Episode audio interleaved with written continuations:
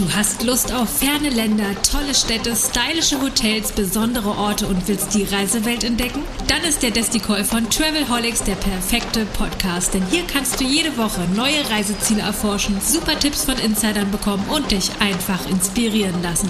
Im Travelholics DestiCall gibt es genau das und noch mehr. Kostenlos, bequem und gut gegen Fernweh. Und jetzt startet deine Reise im Ohr. Hör dich einfach weg. Ready for take off.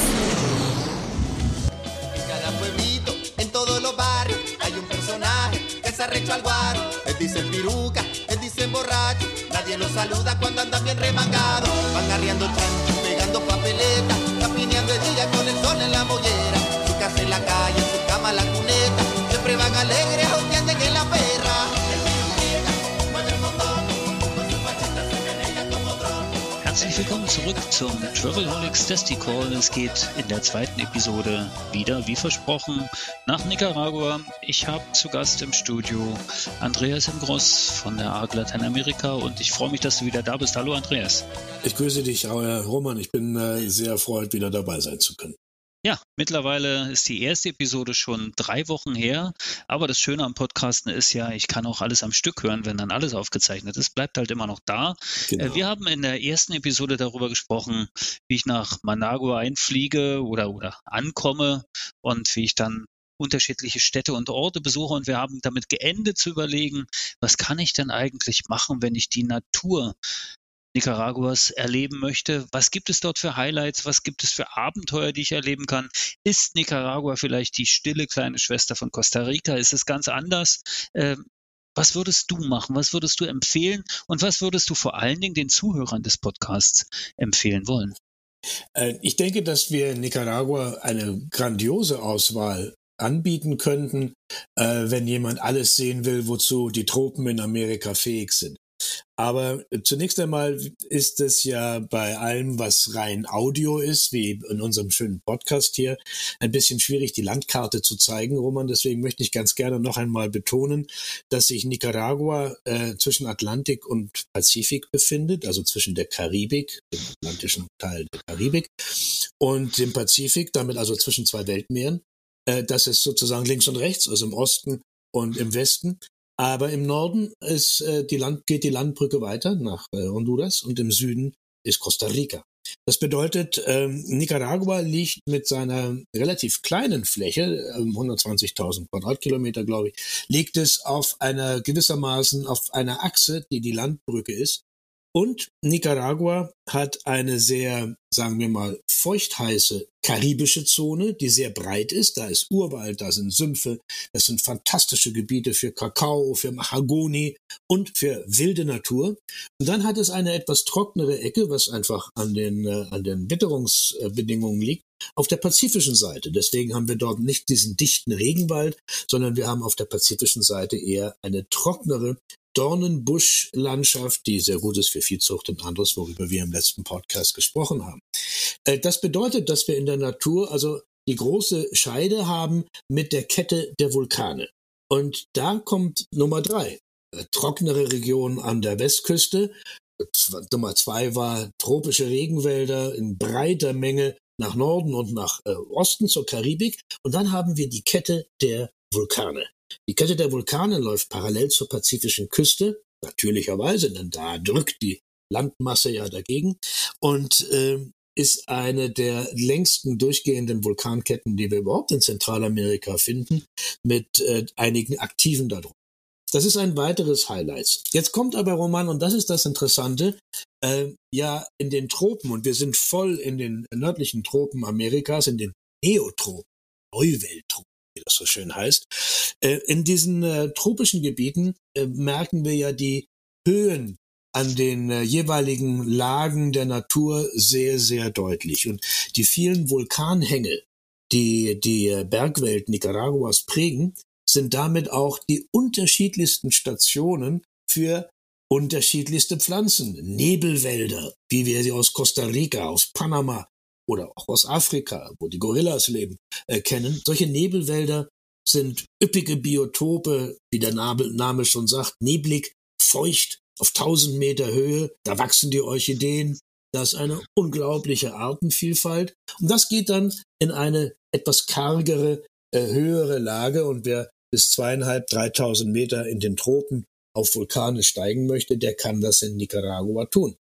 Äh, das wird auch, Entschuldigung, jetzt muss ich dich mal unterbrechen, weil natürlich gibt es viele Touristiker, die hier zuhören, die sagen, ja, ey, klasse, dann vielleicht gibt es sogar Gäste, die ich da hinschicken möchte, denen ich das empfehle, die ich begeistere von einem Land, ja, was halt ein bisschen abseits dieser, dieser ausgetretenen Pfade da ist. Das wird angeboten, das heißt, ich kann Wanderungen äh, geführter Art machen, ich kann das selber entdecken, ich habe auch Übernachtungsmöglichkeiten oder eine Hütte oder eine Hängematten, genau. äh, Aufhängstation. Ja, Roman, es zeigt sich doch immer wieder, wie wichtig es ist, sich über Länder mit Leuten zu unterhalten, die einen ganz pragmatischen Ansatz haben, so wie du. Ja. Es ist ja schön, dass die Geografie so toll ist. Habe ich jetzt genug vorgeschwärmt? Du hast völlig recht. Was mache ich damit als Reisender? Und in der Tat ist es so, dass du, ja, es ist ja wirklich so, nicht? Da kannst du ja schwärmen, wie du willst, aber wenn man es nicht anwendet, dann hilft es uns ja auch nichts. Ich will dahin. Du willst dahin. Ich war schon da und ich fand es ganz toll und ich will immer wieder hin und wir können es ja auch gut empfehlen. Das Gute ist, wir haben in Nicaragua für so ziemlich alle unterschiedlichen Vorstellungen von Naturerlebnis, ob es Trekking ist, ob es Wassersport an der Karibik oder am Pazifik ist, ist nochmal ein ganz eigenes Thema.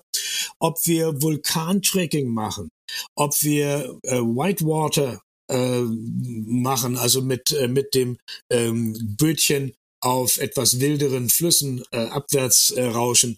Alles das ist in Nicaragua machbar. Es ist äh, organisiert, auch durchführbar für zwei Personen, für eine ganze Gruppe. Aber man muss wissen, äh, die Natur ist nicht sehr viel weniger abwechslungsreich als in Costa Rica. Nur wenn man sagt, oh toll, Costa Rica habe ich schon gemacht, da war ja eine unglaubliche Infrastruktur mit Abseiling und mit Äh, allen möglichen Erlebnissen, so äh, was man sich nur vorstellen kann. Das ist in Nicaragua nicht der Fall. Und äh, das ist einer der Gründe, warum ich Nicaragua so toll finde.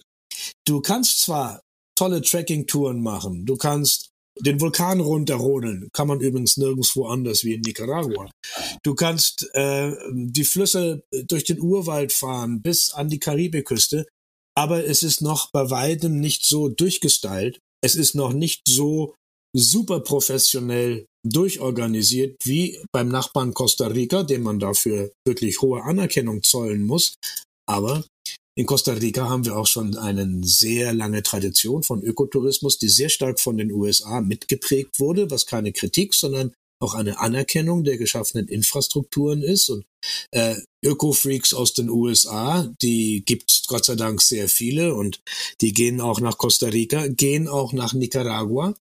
Aber die, die nach Nicaragua gehen, die gehen dorthin und sagen, wir wollen es eigentlich so erleben, wie Costa Rica vor dreißig Jahren war. Ja? Ja. Es ist nicht so perfekt alles und es ist auch ja. nicht alles so durchgestylt. Aber genau das ist da, vielleicht noch nicht, nicht überall ein Coca-Cola-Schild. Ne? Also na, es ist todavía mucha aventura. Es ist immer noch sehr viel Abenteuer. Und äh, dieses Abenteuer aber ohne das Risiko, dass man sagt, ja, hinter jedem Baum äh, lauert jetzt der, äh, der Gangster oder der Räuber oder irgendwas. Äh, das ist nicht der Fall. Ist, nein, überhaupt nicht. Nicaragua ist sogar ein sehr sicheres Reiseland. Im äh, Vergleich mit Lateinamerika gehört es zu den sichersten. Okay, und, okay.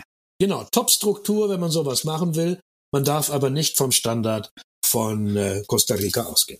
Aber wenn du sagst, ich kann den Fluss runterfahren bis auf die äh, Pazifikküste, äh, dann gibt es schon die Möglichkeit, mir irgendwo ein Kanu zu leihen oder muss ich mir das mitbringen? Äh, nein, du hast tatsächlich dann äh, kleine D M Cs, also äh, vorhandene Agenturen vor Ort. Die haben die richtigen Gummiboote, die haben das richtige Equipment. Die haben den richtigen Koch, wenn es über mehrere Tage gehen soll und haben natürlich die richtigen Guides und das ist ganz, ganz, ganz wichtig, dass du Guides hast, die nicht nur Heimatkunde runterleiern, sondern auch wirklich verstehen, was der Gast, was der Besucher möchte. Ob es ein abgefahrener Fotograf ist, der nun unbedingt die wildesten Ecken erkunden will. Oder ob es ein älteres Ehepaar ist mit einem befreundeten älteren Ehepaar, die gerne einen Hauch von Abenteuer mit aber einer guten, soliden Erklärung der Dinge und einem Rettungsanker, wenn mal die Ameise genau. zu viel wird.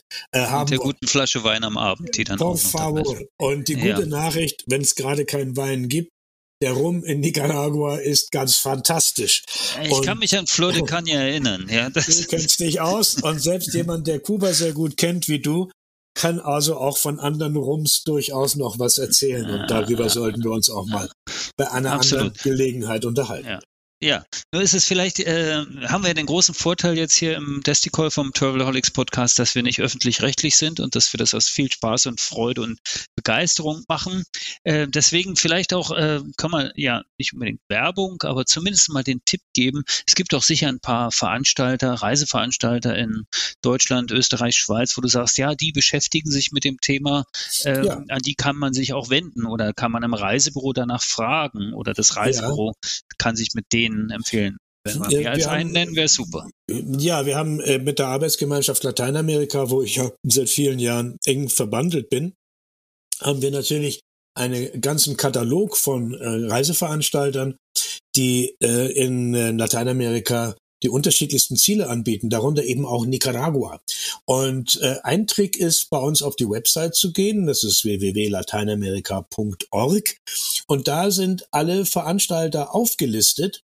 Und zwar auch nach dem, was sie anbieten. Das heißt, wenn man jetzt sagt, ich will wissen, ob jetzt Miller Reisen auch Nicaragua anbietet, dann würde man auf der Listung, die auch in unserem Magazin, das online ebenfalls über unsere Website abrufbar ist, da könnte man das dann ganz genau sehen. Und ich nenne einfach mal ein paar, die jetzt vor Covid ähm, die äh, Nicaragua Schiene sehr gut bedient haben. Äh, dazu gehört natürlich Miller Reisen, die ein unglaubliches Lateinamerika-Programm immer schon gehabt und über lange Jahre aufgebaut haben. Marco Polo ist natürlich dabei, Ikarus ist selbstverständlich dabei, Diamir, ein echter Spezialist, eben auch jenseits von Lateinamerika für sehr unternehmungslustige Reisegäste. Und äh, Studiosus hat äh, über lange Jahre mit Nicaragua ein ähm, Ziel gehabt, das gewissermaßen das Darling der Kunden war. Ich äh, bin bei Studiosus ja seit über zwanzig Jahren und in der Tat hat sich Nicaragua, weil es so nachhaltig, weil es so ein bisschen stiller ist als manche pompösen anderen äh, Mitspieler in der zentralamerikanischen Riege, einen besonderen Platz am Herz der äh, Kunden von Studiosus erobert. Wir haben aber auch viele andere und kleinere spezialisierte Anbieter. Äh, Chameleon ist natürlich in einem solchen äh, Gebiet auch äh, aktiv, wo es sich auf jeden Fall lohnt, äh, sich zu erkundigen. Und äh, die arbeiten dann mit unterschiedlichen, sehr kompetenten Agenturen in Nicaragua zusammen. Wir nennen sie die D M Cs, das heißt also die Agenturen, die dann den äh, Incoming-Tourismus, wie es so schön heißt auf Deutsch, ähm, bedienen im Auftrag der verschiedenen Veranstalter. Und da haben wir auch sehr unterschiedliche, aber auch sehr qualitativ äh, hoch einzustufende Dienstleister, die eben auch gerade in der Aus- und Weiterbildung ihrer Guides einen hohen Standard setzen, sodass man Hast tatsächlich da was Gutes bekommen kann. Was ja bei Studiosus und auch bei Chameleon, weiß ich es, und bei den anderen ist es sicher auch der Fall, schon mal das Thema Nachhaltigkeitsprojekte kurz angerissen oder so angeteasert. Ja. Gibt es generell zu äh, berichten, dass es äh, Nachhaltigkeitsinitiativen gibt? Weil das, das ist ja mehr als ein Buzzword. Das wird ja in Zukunft ein wesentlicher Faktor für, der, für die Reiseentscheidung äh, sein. Da bin ja. ich ganz sicher und da ist sich der Markt ja auch einig. Äh, Wie steht Nicaragua da? Gibt es dort besondere, weiß ich, auch geförderte Initiativen, äh, Projekte? Kann ich selber etwas beitragen, wenn ich nach Nicaragua fahre und das, und das äh, mit unterstützen möchte?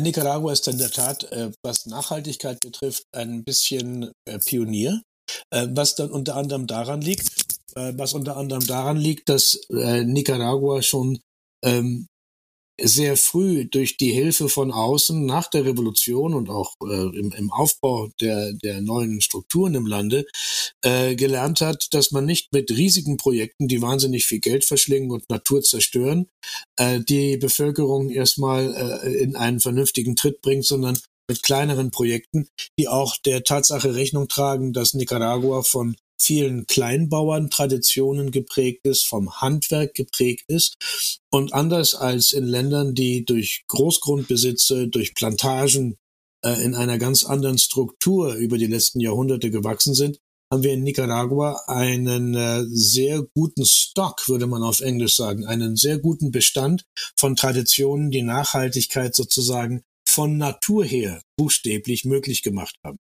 Heute ist die Nachhaltigkeit in Nicaragua sozusagen ein erklärtes Ziel des Tourismusministeriums, und Anasha Campbell, die äh, Tourismusministerin, die einen sehr interessanten Hintergrund auch hat, kulturell typisch für Nicaragua, eine ganz, ganz äh, interessante Dame, die ähm, plädiert eben auch sehr dafür, dass man im Land alles fördern soll, was von Kunsthandwerk über ein nachhaltig geführtes Hotel bis hin zu Projekten, die Nachhaltigkeit auch mit ausländischen Geldern fördern. Das geht von Ackerkultur und Bauerntätigkeit bis hin zu Sauberkeit am Arbeitsplatz, in der Stadt oder sogar auf einem Archipel sehr, sehr weit. Für mich ist von allen Ländern, die ich in Zentralamerika kenne, Nicaragua das Land, wo Nachhaltigkeit mit der größten Natürlichkeit und Selbstverständlichkeit praktiziert wird. Vielleicht auch, weil es ein Land ist, das eher als nicht sehr reich oder arm einzustufen ist. Es hat wenig Ressourcen im Verhältnis zu manchen anderen. Und da ist man einfach bewusster.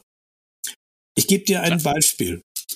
Wenn, wenn ich darf, oder hast du noch ja, eine Frage? Unbedingt. Ja? Nee, nee, unbedingt. Gib mir das Beispiel, weil äh, gerade diese Illustration, ich meine, natürlich, äh, wenn ich meine, eine sehr starke Nähe zu meinem Land habe, äh, weil ich sehr bodenständig geblieben bin, sicher ja. auch durch die, die ökonomischen Verhältnisse, dann habe ich vielleicht auch einen anderen Bezug zur, zur Nachhaltigkeit. Ich habe noch nicht diese Verschwendungssucht und diese äh, diesen, ja. dieses äh, jetzt sofort alles Mentalität. Äh, das ist natürlich eine große, aber gib mir gern das Beispiel. Aber ja. eine Sache musst du mich erinnern, eine Sache muss ich danach noch fragen.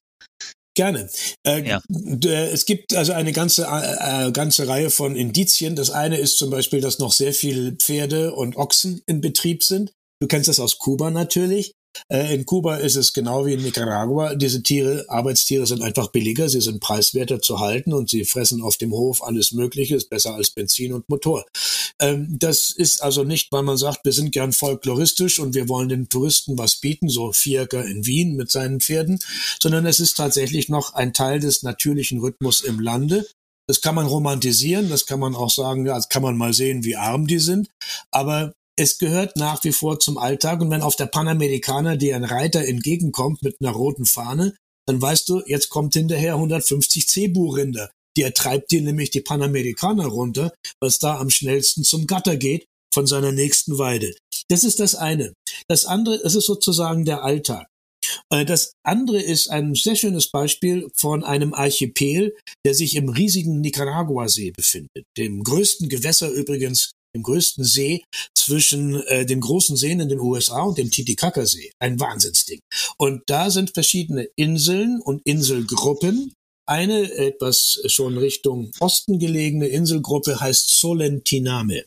Solentiname sind viele kleine Inseln, ist ein verzauberter Ort. Wir werden an anderer Stelle sicherlich noch einmal drüber sprechen. Schöne Hotels, schöne Boutique-Hotels, ähm, sehr viel Kunst und Kunsthandwerk, insbesondere naive und fantastische Malerei äh, von den Menschen dort. Und äh, wie jeder große See, wie jedes große Gewässer, an der den Städte sind, Granada liegt am Nicaragua-See, Plastik ist ein Problem. Es wird angeschwemmt, Plastik wird auf den Inseln genauso wie auf dem Festland weggeworfen, und man muss nicht in die dritte Welt reisen, um zu sehen, was für ein Problem Plastik auch bei uns in Europa über die Jahre geworden ist, wenn es um Abfall geht.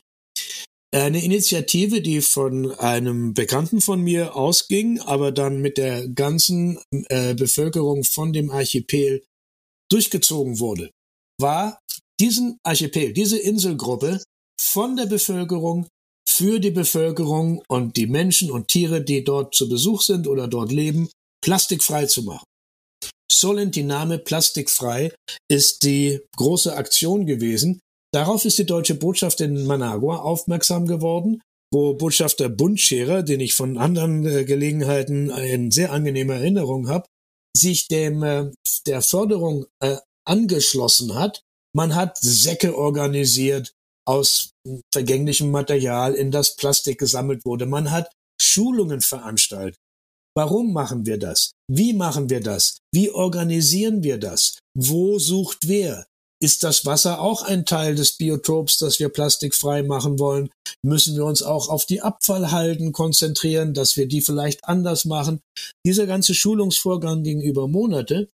Und dann hat man losgelegt und vor wenigen Wochen konnte man die Insel äh, tatsächlich für die Inselgruppe für plastikfrei erklären. Hallo? Und das ohne nennenswerten Tourismus von außen im Moment, von den Leuten, für die Leute.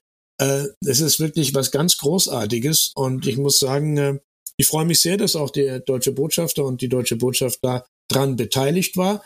Initiative kam aber aus der Insel von den Leuten selber und einem deutschen Nicaragua- nicaraguanischen Unternehmer, der dort lebt. Das ist vielleicht ein Beispiel, was Schule machen sollte und auch transportiert werden sollte. Auch dazu dient ja unser Gespräch, diese, sagen wir mal, Impulse zu setzen und, und Inspirationen zu geben, zu sagen, auch in diesem Bereich äh, zu arbeiten und, und selber Ideen zu entwickeln und umzusetzen. Auf jeden Fall. Wir sind schon wieder am Ende dieser Episode.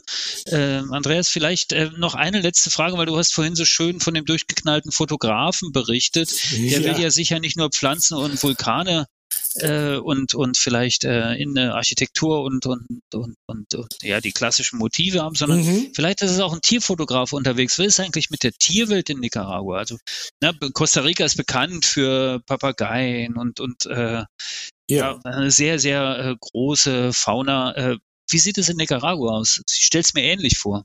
Es ist ähnlich. Und äh, da wir in Nicaragua diese sehr große, sehr menschenarme kohärente, zusammenhängende Fläche von äh, Regenwald in unterschiedlicher Ausprägung haben, die den gesamten Nordosten und das Zentrum äh, von Nicaragua prägt, also eine große zusammenhängende Fläche, haben wir deswegen auch Tiere, die insgesamt sehr selten geworden sind und unter starkem Druck durch Besiedlungsexpansion äh, stehen. Äh, dazu gehören von den großen Tieren die Anaconda, also die, die die große Würgeschlange. Dazu gehört aber auch der Jaguar, ne? Felis Onca. Dazu gehört äh, der Tapir, beide extrem selten äh, zu sehen in der freien Beobachtung, aber sie sind da. Und äh, natürlich äh, das ganze andere Gewusel, was wir aus Costa Rica, aus Panama und äh, bis rauf nach äh, Guatemala und sogar Mexikos äh, Chiapas kennen, ist in Nicaragua zu finden.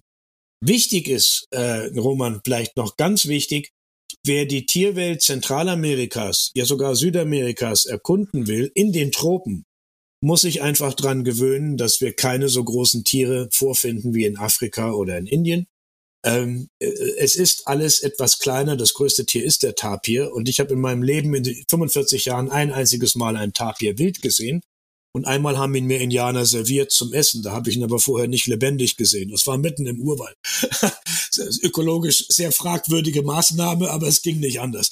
Und ähm, äh, diese Tiere sind alle da, aber um sie zu sehen, ein ziemlicher Aufwand. Das ist aber auch gut so, denn wie man so schön sagt, it's not Disneyland. Äh, die Tiere warten nicht darauf, vorgeführt zu werden. Es ist ein riesiger natürlicher Habitat. Und da muss man dann schon ein paar Mückenstiche und manchmal auch ein paar Tage in Kauf nehmen, wenn man den Tieren auf der Spur sein möchte. Eine bessere Einladung gibt es eigentlich nicht, glaube ich, für die Leute, die es wirklich interessiert. Und Absolut. Wieder wie in der ersten Episode äh, gibt es keinen besseren Cliffhanger als den gegrillten Tapir, weil in der nächsten Episode werden wir uns über Kultur und Genuss verständigen. Kann man, äh, was kann man dort entdecken in Nicaragua? Das vielleicht schon mal so als kleiner Ausblick auf die nächste Episode des Travelholics DestiCall, dem Podcast der Destination, ein bisschen in den Fokus rückt. Äh, Andreas im Groß ist im Studio. Äh, Wir haben jetzt schon zwei Episoden über Nicaragua gesprochen. Zwei wollen wir gerne noch machen. Wie gesagt, in der nächsten Kultur und Genuss. Ich freue mich aufs Wiederhören. Danke, Andreas. Danke fürs Zuhören. Ciao. Willkommen zurück. Gut gelandet? Lust auf mehr? Dann einfach den Podcast abonnieren und selbst ein Travelholic werden. Oder bist du schon Weltenbummler und willst dein Hotel oder deine Destination einmal im Travelholics DestiCall vorstellen und Hörer auf eine Reise mitnehmen? Just get in touch mit Travelholics, dem Podcast für Touristiker.